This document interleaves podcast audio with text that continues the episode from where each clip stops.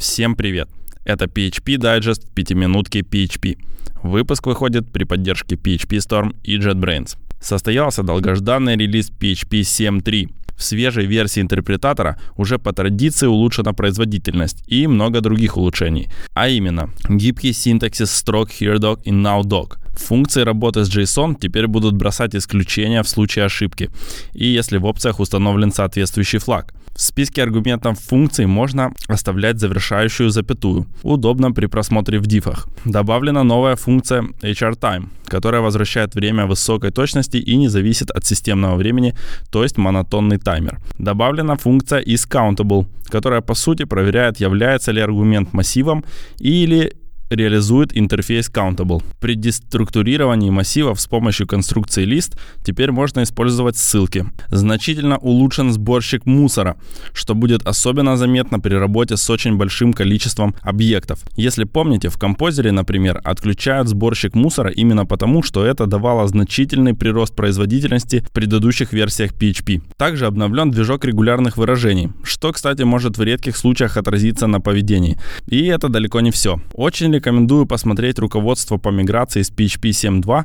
на PHP 7.3, в котором собраны все изменения в удобном виде. Свет также увидели и обновление всех остальных веток PHP 5.6, 7.0, 7.1 и 7.2. Причем вышедшие релизы веток 5.6 и 7.0 станут последними а PHP 7.1 переходит в режим поддержки безопасности. То есть обновления будут выходить только в случае обнаружения уязвимостей. Таким образом, на данный момент актуальными остаются только ветки PHP 7.2 и PHP 7.3. Если еще не обновились, поспешите.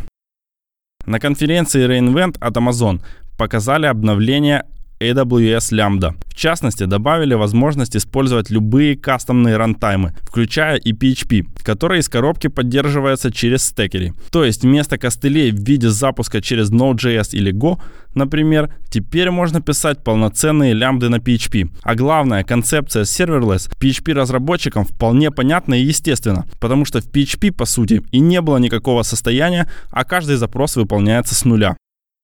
PHP Internals обсуждается пара свежих предложений. Одно из них подготовлено Дмитрием Стоговым. Это так называемый FFI или Foreign Function Interface. Реализация этого предложения дает возможность использовать функции и структуру данных из C-модулей напрямую. То есть можно будет разрабатывать достаточно сложные расширения на PHP или делать биндинги к C-шным модулям. В качестве примера Дмитрий продемонстрировал биндинги к популярной библиотеке для машинного обучения TensorFlow. FFI открывает открывает огромные возможности, но в то же время это и широкий простор для потенциальных проблем, от крэшей до серьезных проблем безопасности. Чтобы минимизировать эти риски, Использование FFI, возможно, будет ограничено.